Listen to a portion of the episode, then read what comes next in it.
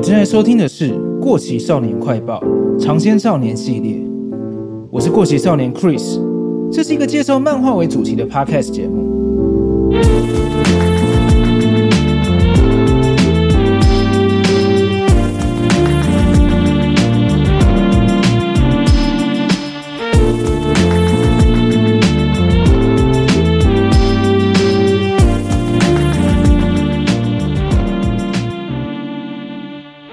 大家好，今天要跟大家分享的漫画作者藤田和日郎，对我来说一直是大师级的存在，但是其实我对他不算是很熟悉，所以今天我要邀请一位很熟悉藤田和日郎老师的朋友来一起聊天。呃，欢迎仔仔下班中的大酸梅。Hello， 各位过期少年快报的听众，大家好，我是大酸梅。虽然我已经来过这个频道不少次了，不过还是稍微介绍一下我们的频道。那我的频道叫做宅宅下班中，是致力于推广 S G N 相关的作品。S G N 就是我在想要不要解释它，但是好吧，就是动画、漫画、游戏跟小说这四个面向的作品。那我们会推荐的作品基本上是以两个为我们设定啊。第一个是呃，希望是尽量是不在大家视野之内的作品。第二个是以台湾有正式出版跟代理的作品为主，对，我们一周双更，呃，我有三个小伙伴，然后跟我一起来推荐各种作品，对，欢迎大家来收听我们的频道。我节目的听众对你应该还算熟悉，因为前几集你才来过。那今天我们要聊的作品呢、啊、是《黑博物馆》Ghost and Lady。其实这不算是藤田老师最经典的作品，《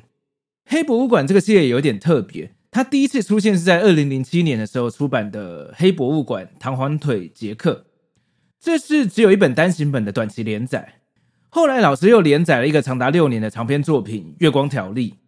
那到了二零一四年的下一部作品，才又回来画《黑博物馆》系列，也就是今天要聊的分为上下两集的《黑博物馆： Ghost and Lady》。我刚刚说我对藤田老师不太熟悉，是因为他目前被视为最经典的两个长篇作品。其实我当年并不算有真正的看完，但我一直也都有想要好好的看一下老师的作品。我会挑这部《黑博物馆》来看，其实就是看中他的集数比较少。我想应该是我进入到藤田老师的世界的好选择吧。那酸梅，你觉得从这部作品开始看适合吗？嗯，我认为《黑博物馆》真的非常适合没有看过藤田和日郎的作品的读者，然后来入门。大概主要是两个原因。第一个是对它篇幅短，相对藤田和日郎其他的长篇，你知道吗？动辄二三十本的长篇来说，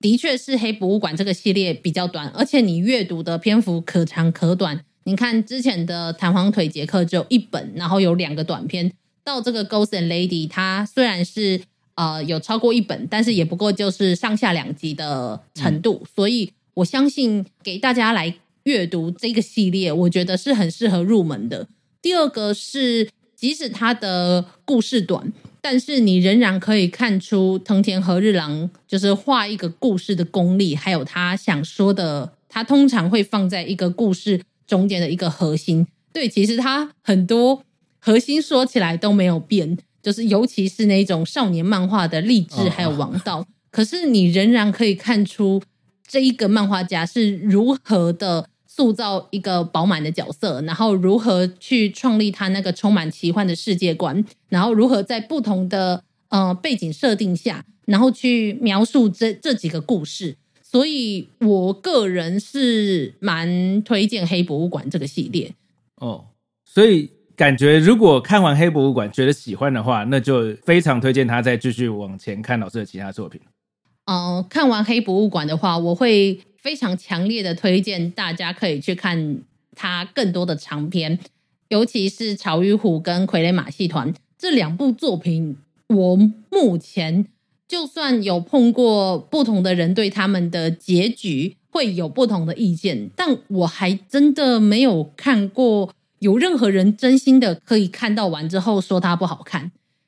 那傀儡马戏团真的是我心中的顶级神作的等级吧。对，所以就是希望大家都可以去看看藤田和日郎的长篇。那有一些人更喜欢月光条例跟摧毁双王庭，呃，那当然就是个人的口味这样子。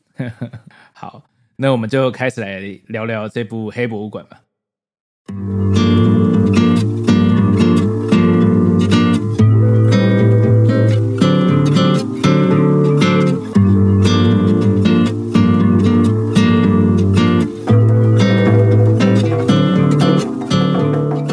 一开始先来讲讲我们对藤田老师的印象吧。我自己是在国高中时期，刚好是摩尔马戏团，现在叫傀儡马戏团，正在连载的时候。那对当时我来说，它就跟《JoJo 冒险野狼》一样，是好像很多人说是很经典，一定要看，但是它实在是太多集了。它的画风，老师的画风又是那种不会很吸引我马上想要去看的画风，所以就一直仅止于知道它有这部蛮受欢迎的作品而已。一直到后来，我有一个大学同学大力的推荐，然后直接借我《魔力小马》的漫画来看。我看了几集之后，就大概知道藤田老师的故事魅力是怎么回事。是，对。不过那时候我朋友没有继续借我后面的集数，就是了，所以我一直有所以我一直有想说，有机会的话我要好好的把这两部经典都再看一下。结果十几二十年就过去了，终于现在趁做节目的机会，我可以正式的认识一下藤田老师。嗯，那酸梅也说说看，你一开始是怎么认识老师的吧？哇，我现在第一个想法就是想要把你那个大学同学揪出来打一顿。没有，因为他真的太多了嘛，所以是啦，是啦，所以他应该没有要一直借我的意思。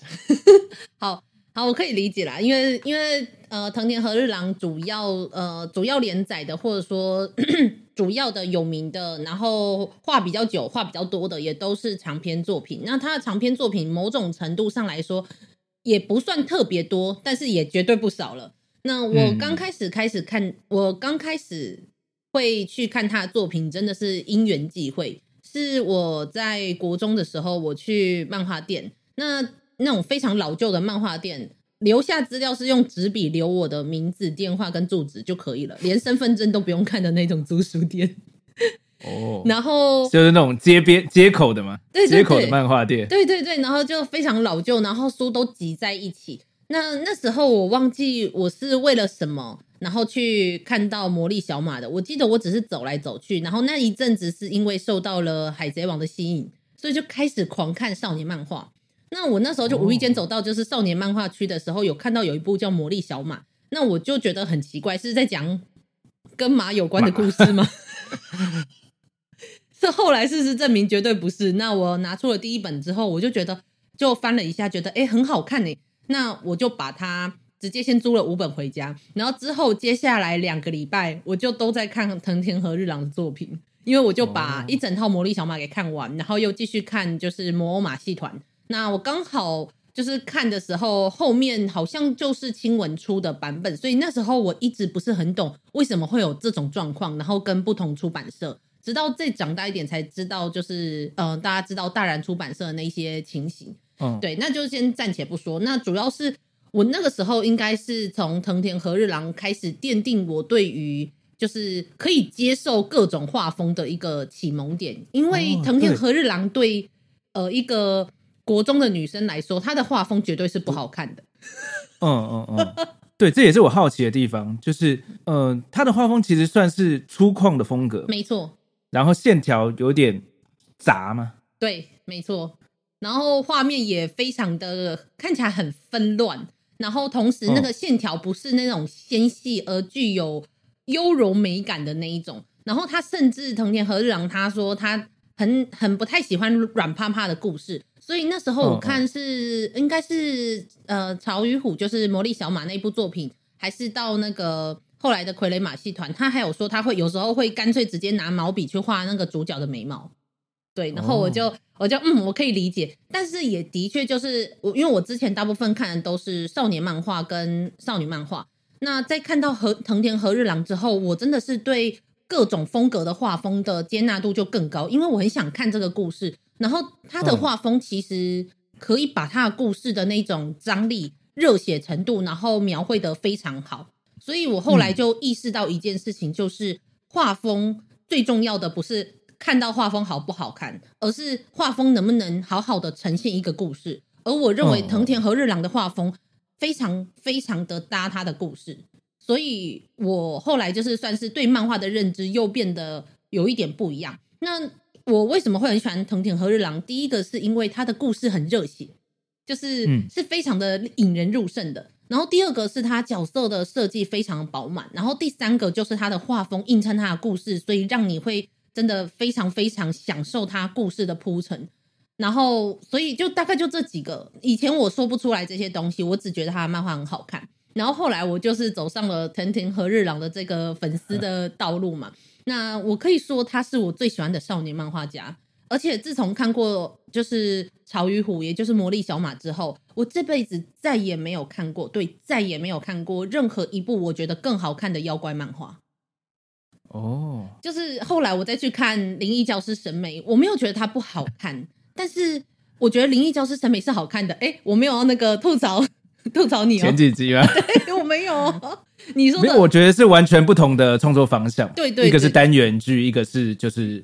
长的主线的冒险故事，对、呃、虽然说潮与虎刚开始也是有一点点单元剧的概念，但、嗯、当然到最后面白面者的路线，然后跟一整个就是找到伙伴一起往前的那个感觉，会又的确比较像是长篇的有主线的故事，但是我个人认为、呃、藤井和日郎去描绘那些妖怪的故事的时候，是更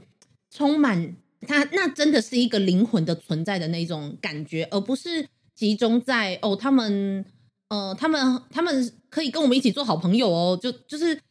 当然我不是说那种状况不好，而是潮与虎就是他带给我的更有说服力的，对，让你知道他们的感情。对，然后甚至最更有趣的是，除了他们日本本身的妖怪以外，潮与虎本身他还会就是那时候藤田和日郎还会接纳。读者投稿的妖怪哦，所以这个我不知道，真的，所以那时候还有包括在傀儡马戏团里面也是也会有，你知道就是它里面会有很多机关人偶之类的东西，然后算是主角们是人类，然后跟他们要大战，好啦，主角也不能说是人类啦，但是总之就是那是一个战斗的故事、哦、那在里面的那些人偶的样子也会有很多就是采纳读者他们投稿的就是人偶的模样，所以其实是我我可以感受得到，如果我是在那时候看连载的读者的话，我一定会很期待我投稿的就是怪物出现在作者的作品当中、嗯、对，然后包括那另外还有一个我很喜欢藤田和日郎的部分是呃，如果有人看很多集他的漫画的话，都会看到他后面他跟他的助手们他们就是日常生活的一些就是搞笑的四个漫画，那藤田和日郎也是一个非常提携后进的漫画家、哦，包括到像是雷巨城啊，然后安西信彦、嗯、然后跟很多就是现在已经有一些也是有出道的漫画家，很多都是就是是受到藤田和日郎的提携或是教导就是教教导的，所以我其实也很喜欢他这一部分，那所以我自己二零一八年也有去呃藤田和日郎就是出道，我记得是三十周年还是四十周年的原画稿展这样子，然后他当场出现的时候我就几乎是屏住了呼吸，天哪、啊！我我没有想到他会直接站，因为我就站在那个他，因为他会在前面就是用那个他的毛笔在地板上直接画那个大幅的图图，然后我知道那时候他会站，但是就是在等他出现，就没想到刚好他就是我就站在舞台的边边，然后他就是从我的前面 的,、哦、的那个门走出来，我在那个瞬间就傻住了，真的屏住呼吸耶，紧张这样子。所以好了，但是这些不的重点不是爱，只是只是就是表达为什么我会喜欢这个漫画家，然后直到现在我还是非常非常喜欢他。那所以如果有人跟我一样喜欢他跟喜欢浦泽直树的话，那么非常推荐去看漫免这个节目，那有一集就是浦泽直树去访问藤田和日郎，哦，他们在一起的那个画面，我就觉得天哪，我觉得我要人生没遗憾了什么奇怪的那个哎、欸，我没看过，我可以去找来看看。对对对，而且藤田和日郎有一个画法非常有趣，因为他刚开始在画漫画，而且他刚开始其实是画好多个短篇，才后来拿到了魔力小马这一个就是潮与虎这一个连载的机会。那之前都还在画短篇的时候、嗯、因为他常常画那个画稿常常都会被编辑就是说哪里要改哪里要改，所以他后来练就了一身非常厉害的功力，就是他用立可白来涂涂稿，就是涂掉之后，因为你可以直接用笔直接在立可白上面再继续作画，所以印出来的时候就没有问题，所以他在那个漫免的节目中你就可以看他如何用立可白，就是这里他觉得不满意，他不是什么先铅笔打草稿那种，不是，他是直接这边画出来他觉得不满意，用立可白涂掉，直接当下再画另外一个线条。我就我记得、哦、所以一般是打草稿然后可以擦掉再重画吗？其实我不太，我觉得应该不同的漫画家有不同的做法，但是我可以确定的是应该用立可白这种做法不多、哦、然后他就最后练就了就如何把立可白用到出神入化。然后浦泽直树我记得那时候他好像还说了一句说、呃、老师你这个就是就是这个你的那个立可白是魔法道具了吧我就觉得很有趣。那我自己在看那一集节目的时候也看得很开心。那后来藤田和日郎虽然在台湾不有名，然后呃，对了，在台湾不有名，虽然作品都还算有出，可是其实真的不是很有名气、嗯、相对他的连载的连载作品的出版社就是小学馆里面的话，比较有名的都是什么高桥留美子嘛，然后跟青山刚昌、哦、现在你要说的话应该还可以算上个安达充，但是以我来说我最喜欢的其实是安达充跟藤田和日郎，就是而不是另外两个、哦、那当然高桥留美子也很好看啊，那青山刚昌我们就暂且不提嗯，也很好看、啊、也是经典嘛、哦、对啦，就那一部作品经典嘛、嗯、然后我是黑粉啊所以总之就是我觉得是现在这个年代的新读者可能对藤田老师的认识不会很多，那就希望在节目上大家如果是以前没听过可以去看看自己喜不喜欢，也许你又找到一个 你, 你超爱的漫画家。真的真的，虽然我曾经推过给别人然后是女生，然后那个那个那个朋友就跟我说，他说可是我觉得这个画风看起来好乱哦，好脏我不喜欢你知道那瞬间真的是受到打击，你知道我真的是觉得我受伤害，就是如果你有看那个 Ghost and Lady 里面就知道，那个就是它不是实体受伤，但是那个是一个心灵受伤的状态、呃、我, 我觉得很可惜的是他明明画风跟故事是这么的棒，可不可以先不要马上用画风去评估你要不要看一部作品，我会觉得很可惜这样子。对，终究还是有喜欢故事的的人会会去发现他的。那拜托摧毁双王庭，拜托东立把它出完好不好？出完都已经完结了。好了，没有，这是我内心的 O S。好，对不起，我们回到 Ghost and Lady 这样子。好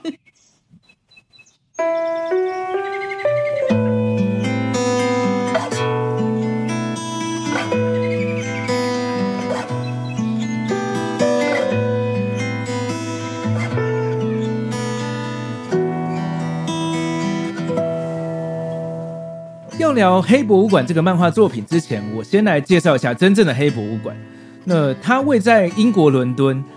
正式的名字是犯罪博物馆。嗯，它是伦敦的警察单位开设，专门用来展示犯罪证据的地方，也算是给警察研习跟参考资料的教学机构。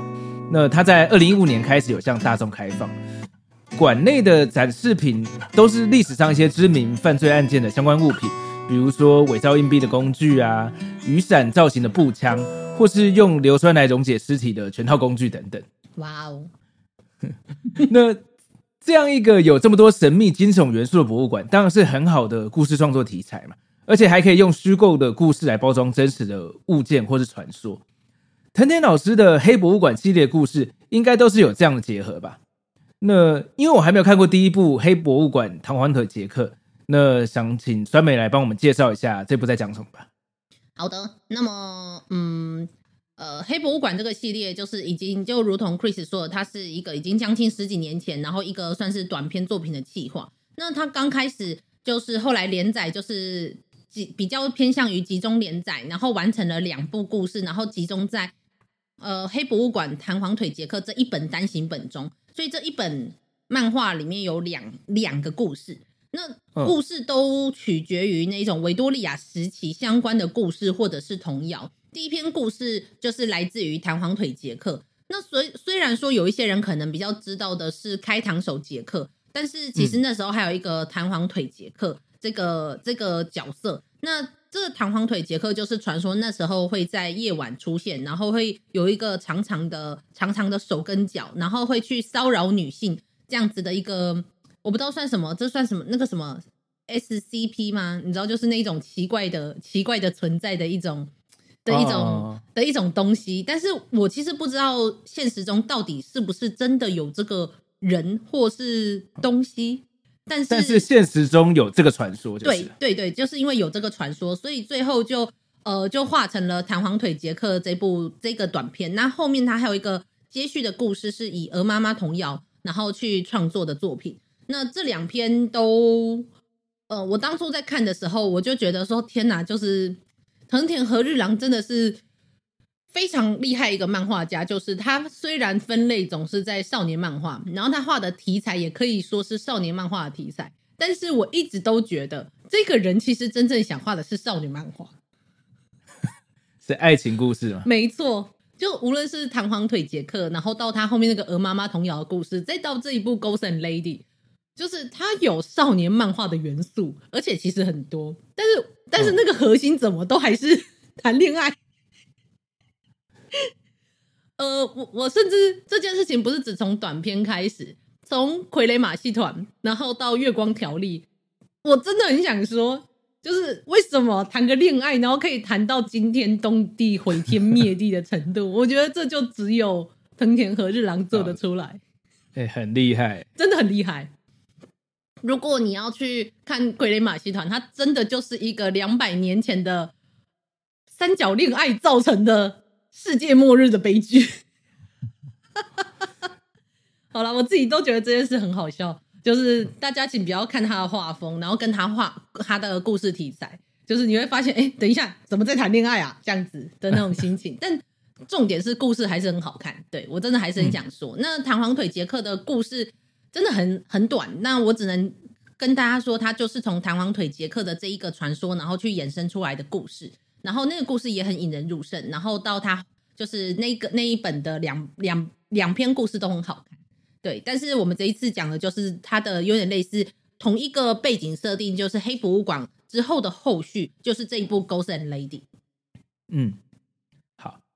那第二部作品 Ghost and Lady 的剧情大纲大概是这样的、嗯、呃，黑博物馆里面展示了一枚叫做对撞弹的神秘子弹，是那有一天有一个老人来到黑博物馆，表示说想要看这个对撞弹。那当他亲眼看到这个子弹的时候，附身在老人身上的幽灵突然就出现。原来他是有名的皇家剧院的幽灵灰衣男子。嗯，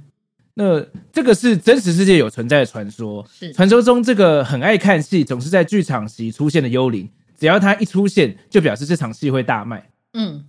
那他为什么要来这个黑博物馆看对撞弹呢？呃，灰衣男子的名字叫做格雷，他就跟博物馆员说了对撞弹背后的故事。嗯，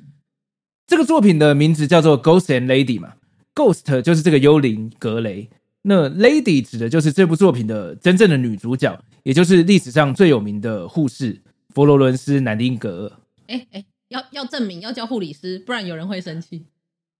好，等下在那个年代不能叫护士吗？哎，还是现在才不行？应该是这样讲好了，在台湾的状况，其实为什么会有护士跟护理师，是因为以前是以前基本上就是护士，可是因为后来就是根据证照的等级分分野来说，所以现在就是呃，现在就是只剩下护理师的考试，就是有护理师跟护士。那在以前的状况下，是护理师可以做的东西比护士多，可是因为有很多护士已经是、嗯呃，有很多年的经验下来了，所以其实他们的能力跟等能力其实不会输给所谓的护理师。那现在从二零一一年之后，就只剩下护理师证照，没有护士证照。所以你现在看到，如果是拿护士证照的，基本上是就已经是呃，应该是已经当了护士一定一定年纪的，或是一定岁月的护士这样子。那为什么会现在要证明叫护理师？是因为根据我朋友的说法。呃，他们就是因为现在大家在医院，大家都知道我们会叫药师跟药师、嗯、医师，然后呃、嗯、呼吸治疗师等等的师这个字在社会大众的价值观中有一个比较高的地位，所以既然跟他们在同样的领域跟同样的地方有平等呃专业工作的话，就是现在的人们还是希望可以用他们正式的名字，因为本身也就是护理师证照，然后跟用师来、嗯指称他们，但是最重要的还是态度啦，不是那一个名字本身、嗯、重点还是要对人家有好一点的态度，真的好。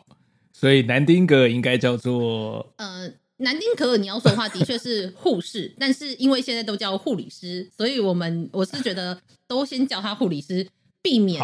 避免就是会有那个争议。好好，呃哦，所以呃回到 Ghost and Lady， 所以 Ghost 就是幽灵格雷， Lady 呢就是历史上有名的护理师呃佛罗伦斯南丁格尔。是，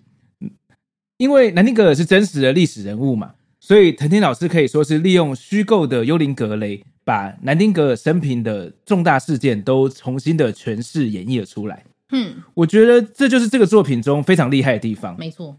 真的超棒。关于详细的故事我先在这边打住，呃，酸梅你先说说看这部作品中你喜欢的部分吧。哇，我喜欢的部分好多哦，你要让我先说吗？我们就一边提喜欢的部分一边稍微透露一点剧情好了。嗯嗯嗯，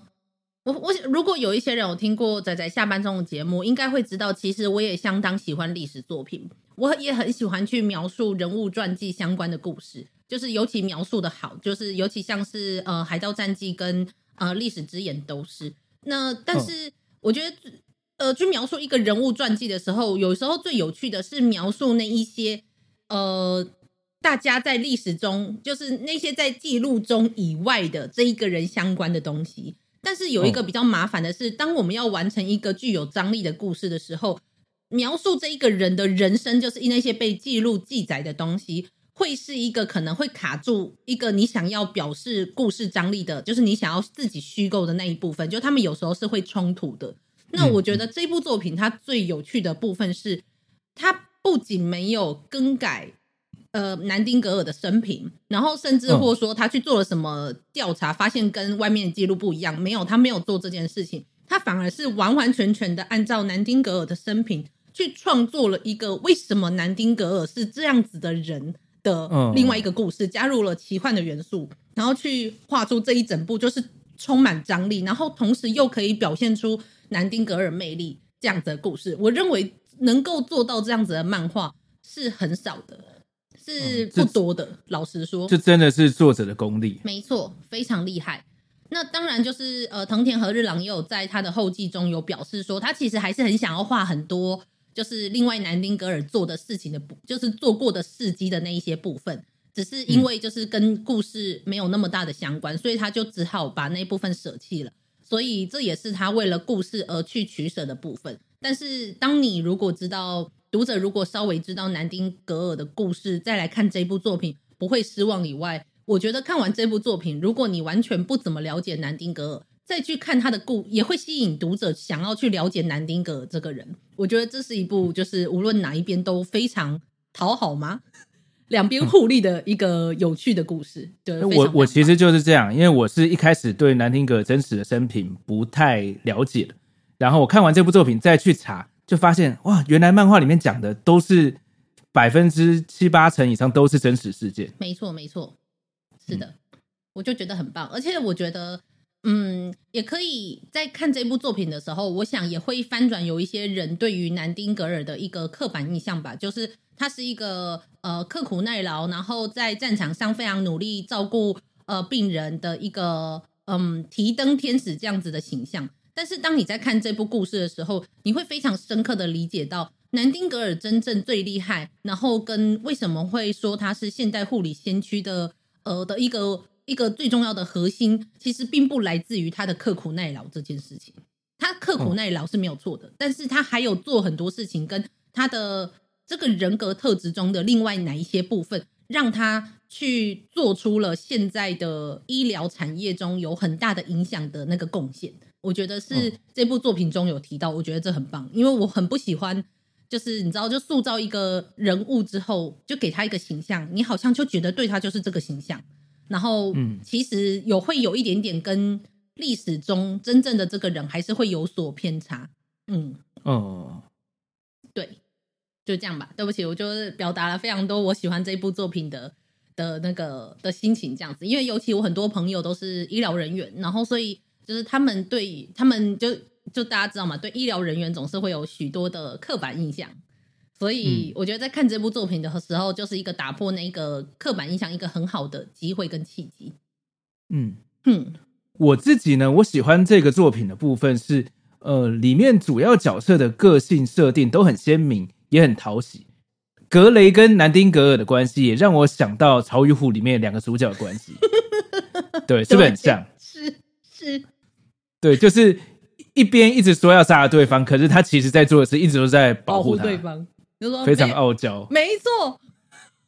我正要说，就是呃，大家知道，就是虽然大家都说我喜欢的我作品什么很猎奇、很血腥、很人性、很残酷，但我真的要说，我的对于角色特色的喜爱其实非常的大众，傲娇就是其中一个我非常非常喜欢的特性。所以嗯，藤田和郎画的很多作品里面，他的傲娇的角色其实都要么就是戏份很多，要么就是就是傲娇的角色不少。像例如说月光条例，它里面无论是男女主角到配角，每一个都是傲娇，所以我跟朋友就会戏称它叫做傲娇条例，因为那部作品的傲娇好多，然后是不同的傲娇，我就很喜欢。那这部作品也是，那个格雷就真的是一个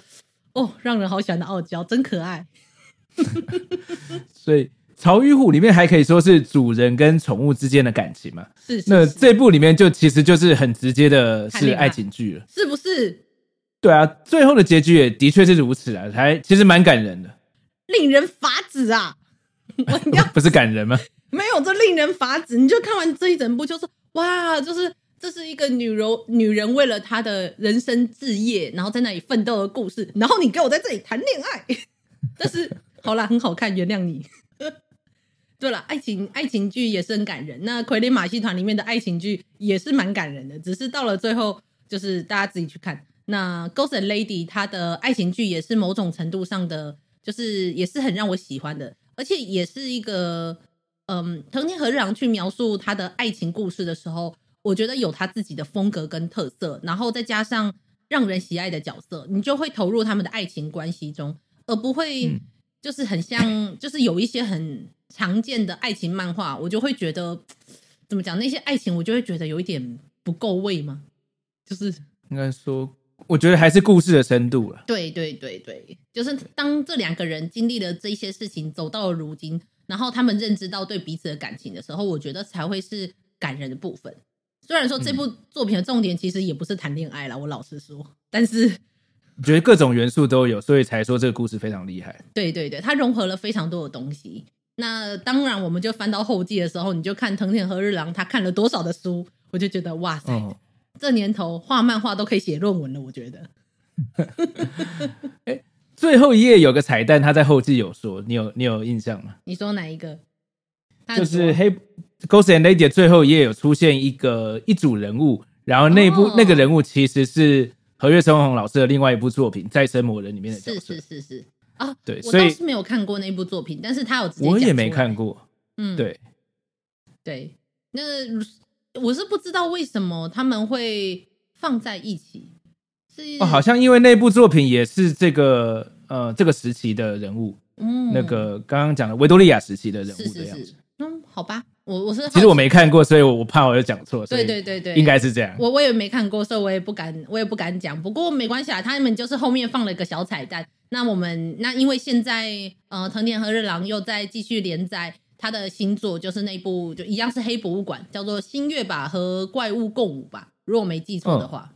嗯，这个会是长篇吗？还是也是短篇？长篇现在就是已经是在连载的长篇，目前出了第一集，但是后面好像我看到好像日本进度也是蛮多话了，所以我想应该可以算是个比较长篇一点的连载。但因为我还没有开始看，我就是打算要等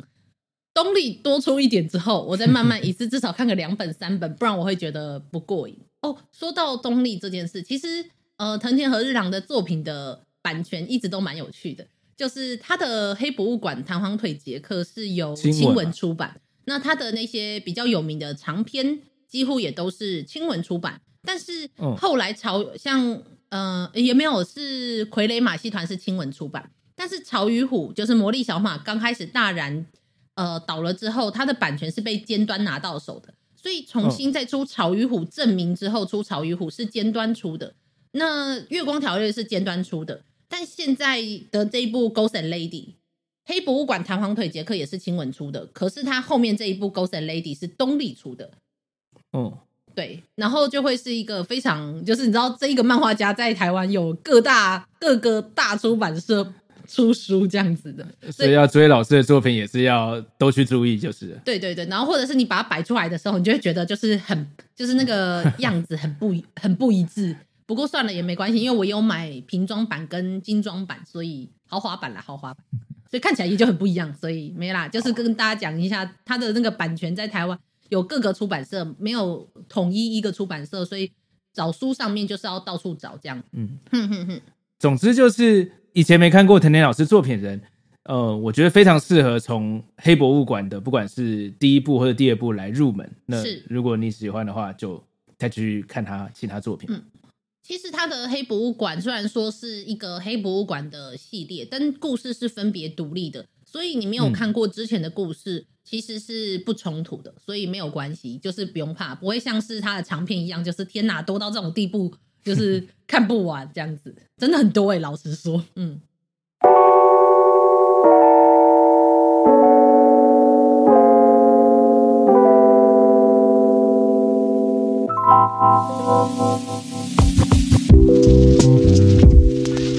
接下来我想要聊一下就是关于藤田老师把虚构的剧情结合真实历史的这一部分，我觉得他非常厉害。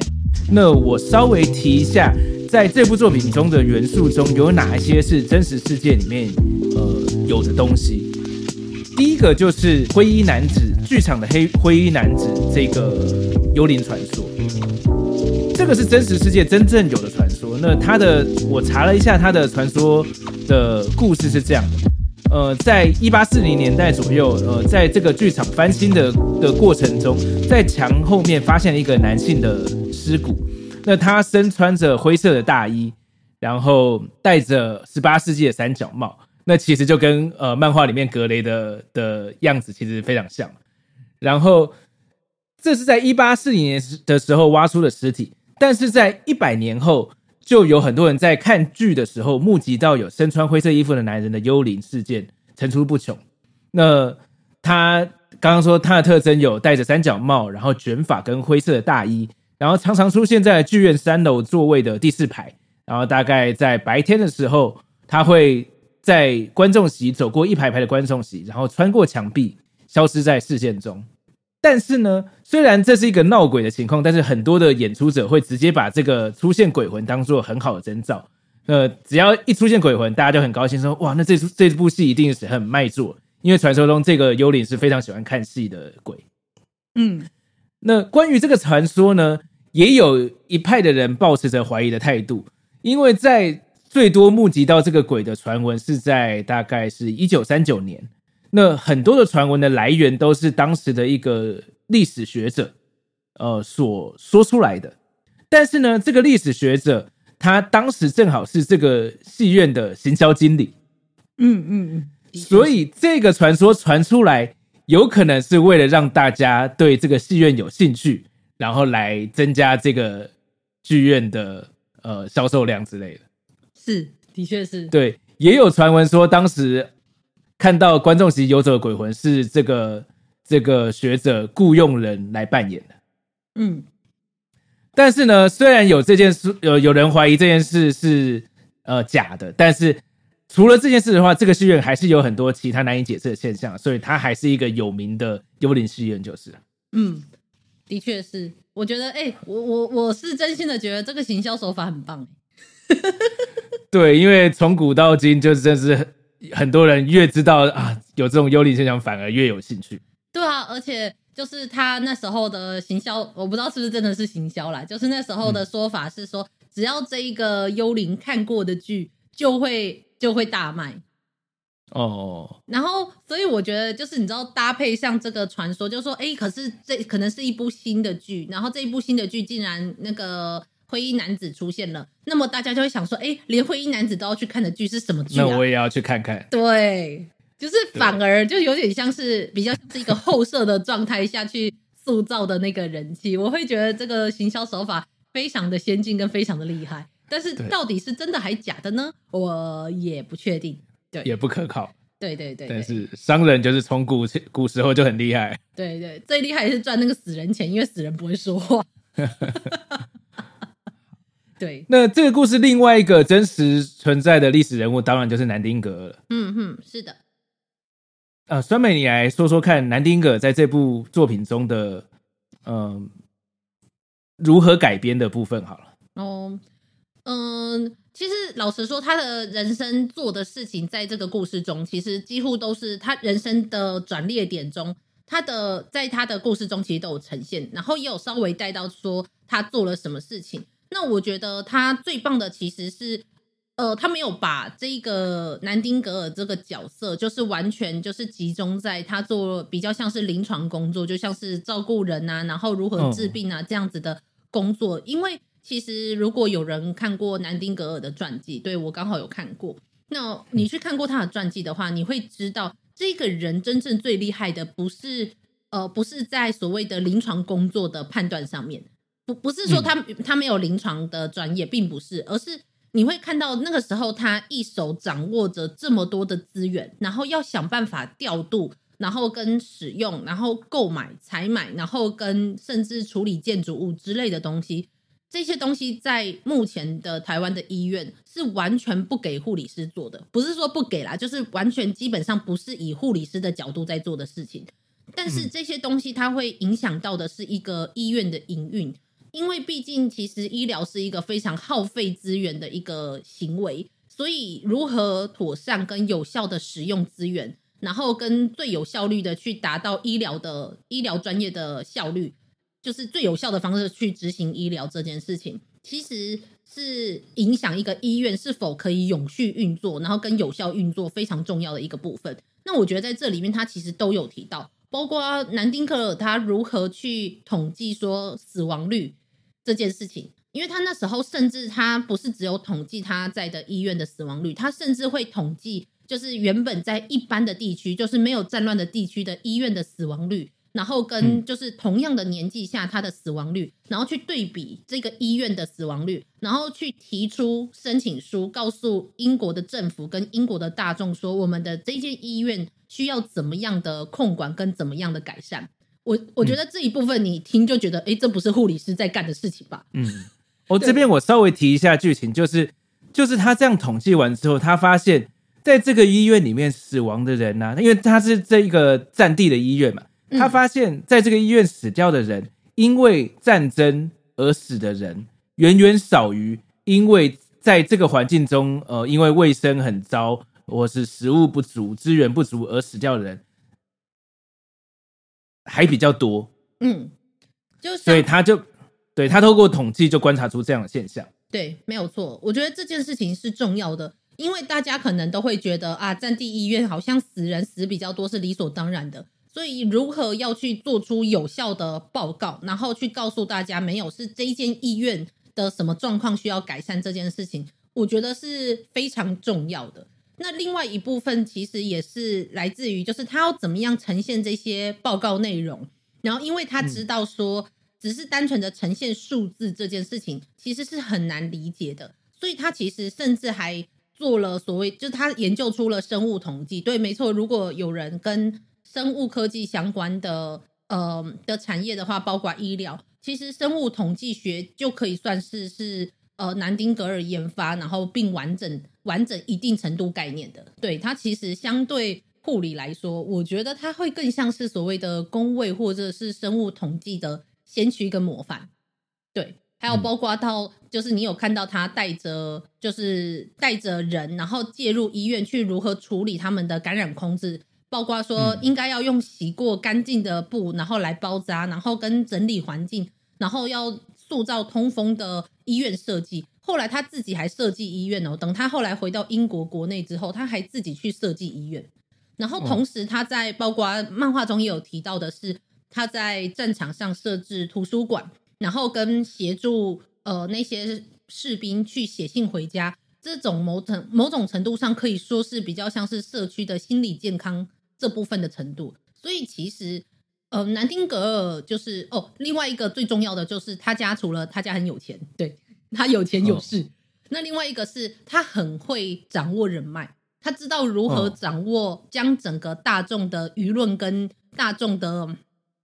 嗯视野跟关心的东西如何集中在自己想做的事情身上，然后去赢得资源这件事情、哦、这边漫画里面也有有演出来，就是他其实有他非常强的政治角力的能力。没错，对。那国内就是英国国内的，不管是媒体或是大众或是报纸，都都会呃透过他来了解呃战地这边有多么惨的状况。嗯，是的，所以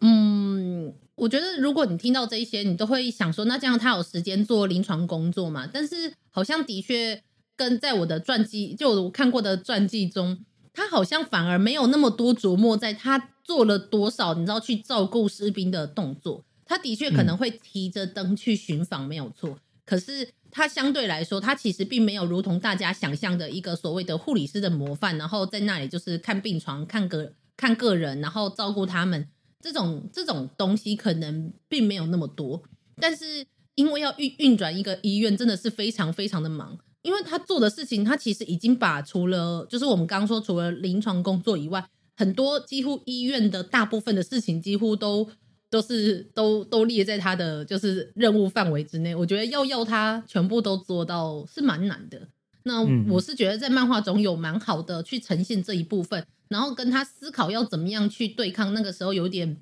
僵化跟腐败的军方制度，我觉得这部分也很、哦、也很也很聪明，他很聪明。嗯，好、嗯哦，还有一个他很重要的影响力就是他改变了护理师在当时社会的呃观感。嗯，因为本来好像护理师这个职业在在当时的社会上是比较低下的。嗯，的确是。对。对，但是因为有他这样一个出身呃出身上流阶层的人去投入这项工作，并且在社会上带起了影响力，才让社会大众对于护理师这个工作的的印象是一个更好的印象。嗯，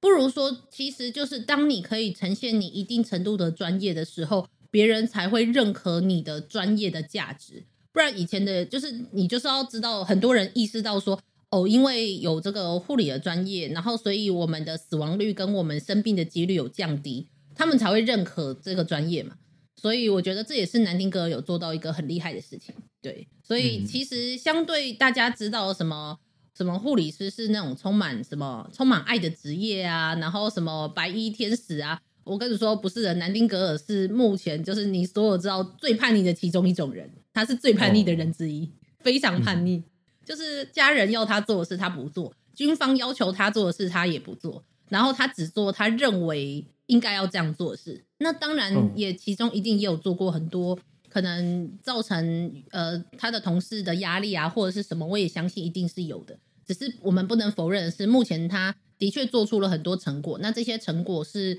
呃受就是我们后代是受惠于这些成果的。嗯嗯嗯，对，所以我觉得在漫画中有非常好的呈现，所以我看得很开心啊。对，我是再提一下藤田老师对这方面的改编，就是呃，有一个设定是呃，在这个漫画里面，每一个人心里有一个的黑暗面或什么，会在他背后呈现成一个鬼的样子啊。对，对，那这样一个呃，南丁格尔他背后的承受的，因为他从小到大承受了太多的压力跟压抑，所以他背后的鬼是非常非常大的。没错没错，的确是。对，这是很有趣的改编。是哦，还有一个就是非常有趣的部分，就是呃，我以前在看的时候，因为我蛮早就看到这一部 Ghost and Lady， 所以我没有意识到。但现在就是再长大一点，我就突然意识到这件事情，就是嗯，